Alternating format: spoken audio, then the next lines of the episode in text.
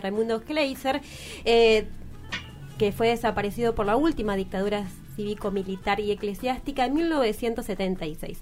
Hace unos días hubiera cumplido años y estamos en comunicación con el colectivo de cine militante Silbando Bembas para hablar de su obra y su vigencia. Eh, saludamos, Manuel, ¿cómo estás? Buenas tardes. De este lado, Ivana Musolón y Lu Felice. Hola, ¿cómo están? Eh... Muy bien, contento, la verdad. Hoy, digo, hoy hay una noticia como muy importante, que fue el casi cierre y el triunfo del conflicto de los trabajadores del SUTNA, del neumático, que lo lograron torcer el, el brazo a la patronal, así que es como un buen día, contentos.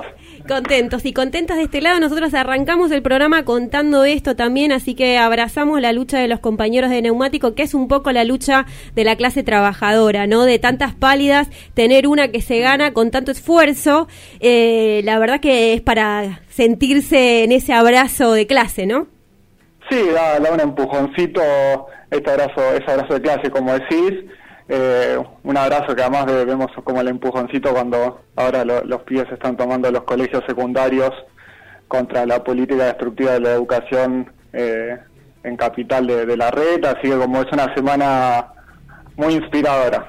Ha sido un mes inspirador, ¿no? Me parece que hace muy poquito nosotras acá también hacíamos una entrevista a un foro de educación sexual integral que se estaba dando aquí en, en Luján, hablando con pibes y pibas que están pensando la educación sexual integral dentro de su formación docente, eh, también pensando la, la semana, la, lo que ha sido eh, la, la noche de los lápices, ¿no? Bueno, es, es, es un año y que viene siendo muy movido por todo lo que está pasando, pero particularmente septiembre es, tiene sus particularidades, ¿no? Sí, exacto, o sea, y es bueno igual eso, el empujoncito que se dieron en estos días, en estas semanas y, y por lo menos en este mes, cuando venimos relativamente golpeados y con una crisis que, que no para de pegar un poco a todos los sectores, eh, ver cómo se puede triunfar y ganar y torcer el brazo a patronales tan grandes y patronales multinacionales, por ejemplo, como son las de neumático, inspira a los demás sectores a, a, a seguir luchando. Uh-huh. Eh, bueno, ya yo me iría de tema con mucha facilidad porque también estamos, mañana se cumple un año del intento de magnicidio a la vicepresidenta de este país, un, digo como un mes, un mes, dije cuánto dije, un año, un año, un año. Mirá, ya, bueno, dice que la, rele- la, la la sensación del tiempo es relativo. Sí. Bueno, eh, estamos en un en un mes eh, con mucho movimiento, sí. Me parece, ¿no?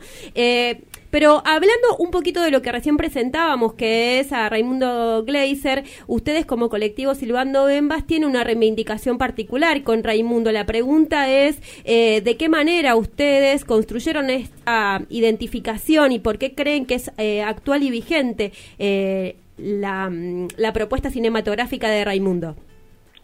Eh, bueno, sí, se relaciona con lo que veníamos hablando. Digo, nosotros vamos en Raymundo una manera de pensar y hacer el cine que es eh, militantemente y utilitariamente para el triunfo de, de la clase obrera, para apoyar a todos los sectores en lucha, y así pensamos el cine, y bueno, lo, lo charlábamos recién, ¿no? Eh, digo, cómo las luchas se, se despliegan en todos lados, y pensar cómo el audiovisual, la herramienta, la cámara, puede apoyar y puede ser eh, una manera de darle desde de eco de distintas maneras esas luchas y ser un apoyo para...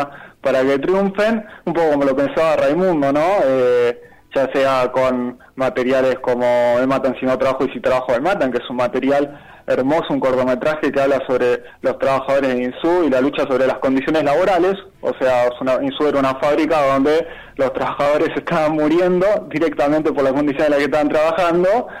Eh, Raymundo hace un documental sobre eso, que es muy lindo filmado, además incluso...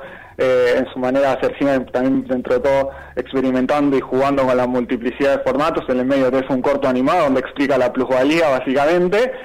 eh, Raymundo denuncia, digo, que el capitalismo está matando a la clase obrera para sacar ganancia y, y digo, no es, digo, lo que pasa en ese corto no es muy distinto a lo que pasa en todos los años eh, en la realidad actual. eh, nosotros Digo, con esa lógica, por ejemplo, y con esa manera, digo, de pensar, cuando nos enteramos de la muerte eh, de David Ramallo, trabajador de la línea sesenta, Diego Zeray del INCA, Richard Calá de la construcción, nos acercamos a apoyar y a construir junto a los trabajadores de, de esos lugares un espacio que era bastante de asesinatos laborales para decir, bueno, los trabajadores que mueven su espacio de trabajo no es por accidentes, no hay, no hay un accidente lo que sucede, sino son asesinatos directamente porque eh, eso es la patronal que los explota, que los pone en condiciones deplorables, que no les importa la vida porque piensan el ser humano como un recurso descartable, entonces hay que denunciarlo y hay que mostrarlo a, toda, a todo el mundo. Y bueno, incluso aprovecho, se cumplía este mes un, un aniversario de, de, de la muerte de Ibe, del asesinato de David Ramallo y de Diego Zeray y de Chávez Caraz. Eh, entonces ahí nosotros nos acercamos y, construir, y aportamos a construir toda esa campaña que incluyó todo un despliegue audiovisual para, para difundirlo en las redes y acercarnos y cubrir las movilizaciones, etcétera. Eh... O sea, se relaciona porque nos siguen matando. Nos siguen matando efectivamente. Contanos un poquito más sobre el documental La Sesenta, la crónica de una lucha obrera, que en este momento algunos de tus compañeros están yéndolo a, a presentar, si no me equivoco, a Rosario y Santa Fe. Eh, sí, están yendo, se va a presentar en Rosario y Santa Fe. Eh, es una película que trata sobre la lucha de los choferes de la línea sesenta, una, una línea emblemática, tanto por lo que es, digo, es una línea que conectó eh, casi de norte a sur, casi todo capital federal y parte de provincia, eh, y que se constituyó siempre con un cuerpo de delegados que supo, que, que supo y sabe defender sus derechos, eh, y entonces nosotros, a partir de acercarnos, a partir de entender en el dos mil quince, cuando se lanzaron una lucha titánica contra despidos, es decir, bueno, esta lucha es muy importante que triunfe, es importante porque también va a demostrar y va a dar un empuje a todas las luchas.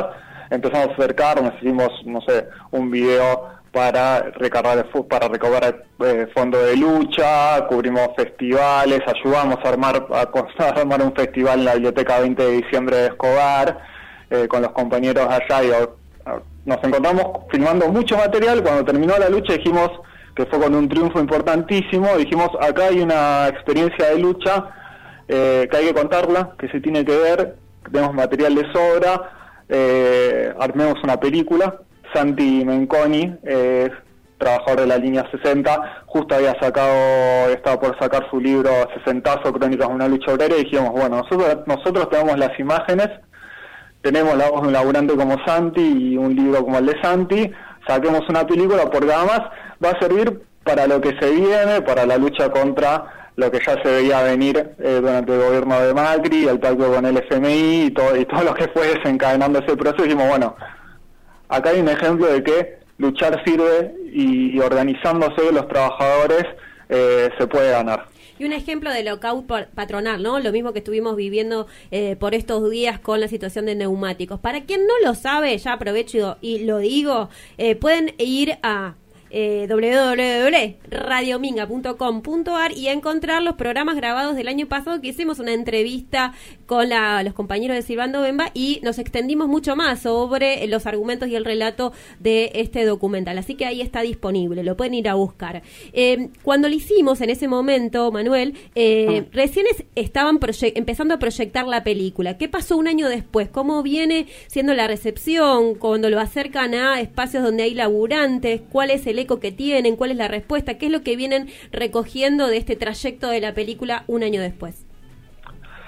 Eh, la verdad es muy alentador. Estamos muy, muy, muy, muy contentos porque la respuesta es, es lo que te decía, es laburantes que dicen eh, luchar sirve o se ven reflejados diciendo eh, nosotros también sufrimos esa prepotencia patronal, eh, también nos trataron de perseguir, acá hay un ejemplo de organización y incluso, no sé, hay escenas donde se cuenta cómo se fueron organizando los trabajadores, armándose como agrupación, etcétera. Dicen, la verdad aprendí un montonazo.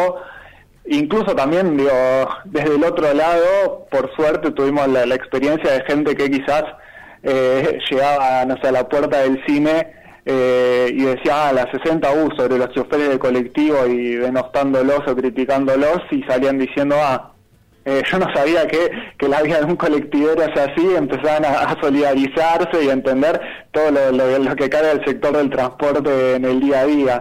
Eh, y mucha gente que respondía de esa manera, saliendo como diciendo, la verdad me transformó y me abrió en un punto de vista lo, lo, los ojos eh, y eh, de que se puedan organizar.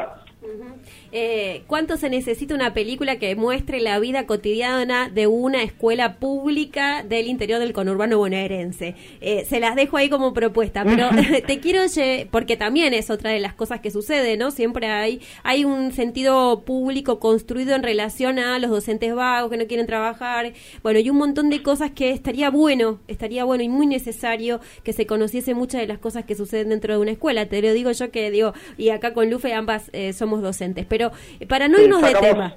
Decime. Sacamos un... No, no. Eh, cuando pasa lo de Sandy y Rubén, el, claro. el, el asesinato, sacamos un material muy, muy cortito tratando de, de problematizar eso. Eh, una experiencia entre todo interesante porque le pedimos audios a, a distintos docentes que... que no, solo un audio de WhatsApp diciéndole... Decime en qué condiciones estás dando clase, y nos llegaron y audios y, y difusiones... Eh, cuando era eso, palo de paredes electrificadas, ratas en el aula, olor a gas de repente, que un chico le dice, profe, tengo olor a gas, y con eso armamos un, un materialcito que, que circulamos en redes, eh, también atándolo un poco a, a, lo, a, los, a los asesinatos laborales, porque lo, lo que sucedió con Santi Rubén eh, no, no fue casualidad y podría haber pasado, no, no una, sino muchas veces más. Sí, y lo preocupante es que puede volver a pasar. Eh, eso Exacto. es solo es lo realmente preocupante. Hay otro, eh, digamos, más allá de las diferencias o críticas que le podamos llegar a hacer, también está Escuela Bomba, que es una película de Juan Mascaró que ha intentado recuperar algunas cosas. Algunas voces no están tan presentes, pero bueno, es una, una herramienta también para por lo menos ponerla en discusión en lo que sucede eh, dentro de las escuelas, ¿no? Y el rol que han tenido no solo todos los gobiernos, sino también el sindicato como responsable, ¿no? Eh, muchas veces en el silencio y en... Eh, desinflar los conflictos que son necesarios, ¿no? Para disputarle a la patronal, que en este caso es el Estado, las ne- lo que es necesario dentro de la escuela pública, que es mayor financiamiento.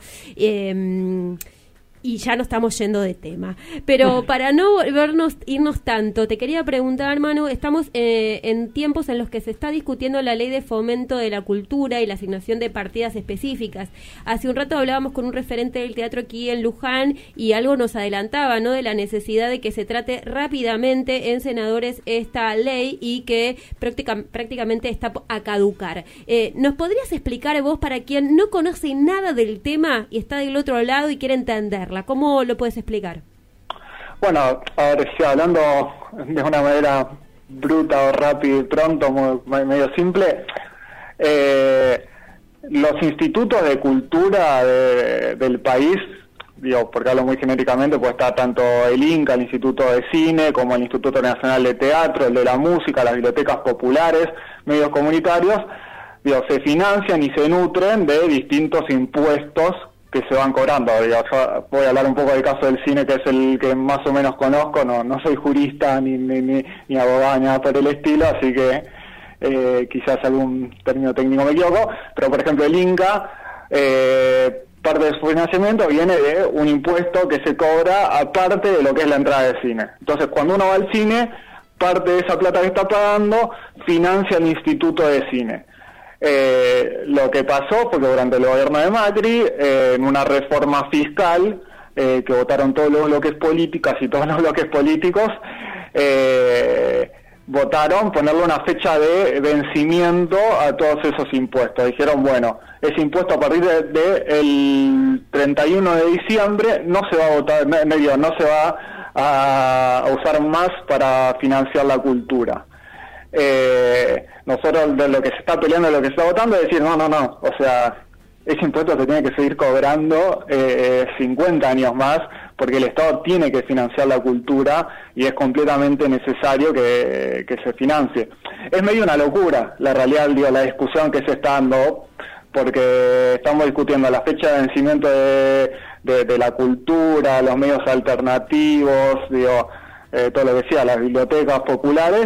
Eh, no se está queriendo votar, a pesar de que supuestamente había un compromiso de que se vote, y lo vienen pateando, con, y uno le, digo, puede pasar como la ley de humedales, que la están, digo, cajoneando constantemente, eh, nosotros vamos a ir en la calle pidiendo para que se vote, pero es eso, digo, el, el Estado está discutiendo si financia la cultura o no, y de repente uno ve, digo, la contracara, eh, cómo se subsidian o se financian, digo, industrias tabacaleras, por ejemplo, que reciben subsidios, la industria minera, digo, hay una decisión hacia el...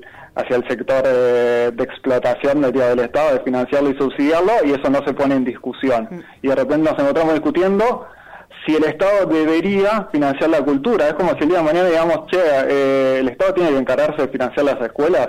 Es, sí, me, sí. me parece un poco, es una discusión eh, que es eh, eh, fuera de la, de la realidad, por lo menos lo que sé, pero que nos obliga a estar en la calle para, para seguir, digo, subsistiendo y existiendo.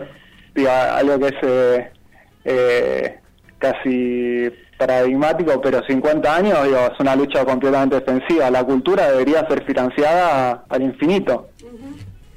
Sí, me, me da la... No, no conozco con, con precisión cuáles son los fondos que se destinan a partidas especiales, pero me da la impresión de que, aunque se votase, va a ser insuficiente, ¿no? Porque en general, como lo pasa en educación, pasa en, en, en general en la cultura, que lo que... al, se da para fondos es muy poco. Eh, esto no, es así, ¿cómo, cómo es la distribución? Para quien no lo entiende, o, o yo por lo menos que no lo comprendo del todo, ¿cómo es, llegan a las instituciones del cine, del teatro? ¿Cómo se distribuye ese dinero? ¿Hay que concursar? ¿Cómo es la, la distribución? Eh, voy a hablar un poco del, del, del caso del cine, como te decía, sí. Porque no quiero meterme, no sé, en, digo, en el teatro, en la música, son espacios que no conozco.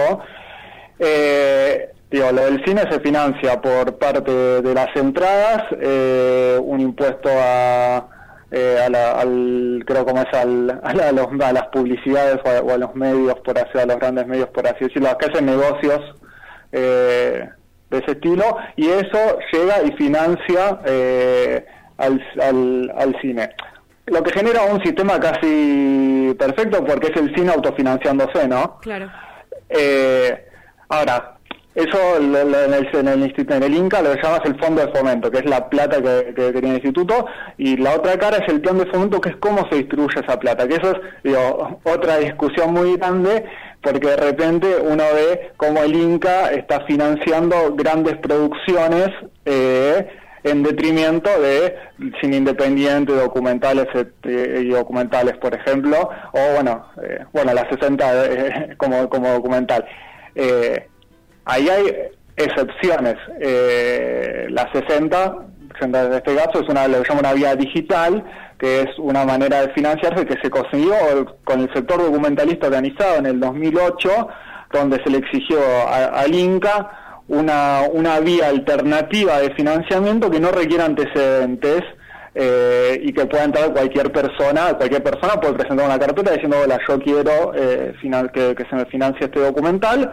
Y un jurado de documentalistas, o sea, gente elegida por las asociaciones, juzga y dice, che, este documental vale la pena, no vale la pena, bajo criterios culturales y artísticos, y no bajo criterios de industriales. Después hay grandes vías de financiamiento, que ahí sí justamente entras en un juego de... Eh, de, de financia, de industrial, por así decirlo, más elitista, donde son unos pocos sectores lo, lo, los que llegan a, a esas vías de financiamiento y uno encuentra trabas eh, eh, para entrar. Eh, un poco es, digo, lo, lo que hablamos antes de, de, de, de, de la orientación social que pensamos eh, un poco el Estado o, o que hay que financiar o no, con esto de que, bueno, financian la, a la industria tabacalera y estamos discutiendo si financiar a la, a la cultura. En el INCA se trasladan, discutimos si financiamos documentales cine independiente o terminamos financiando a Polka y a las grandes productoras.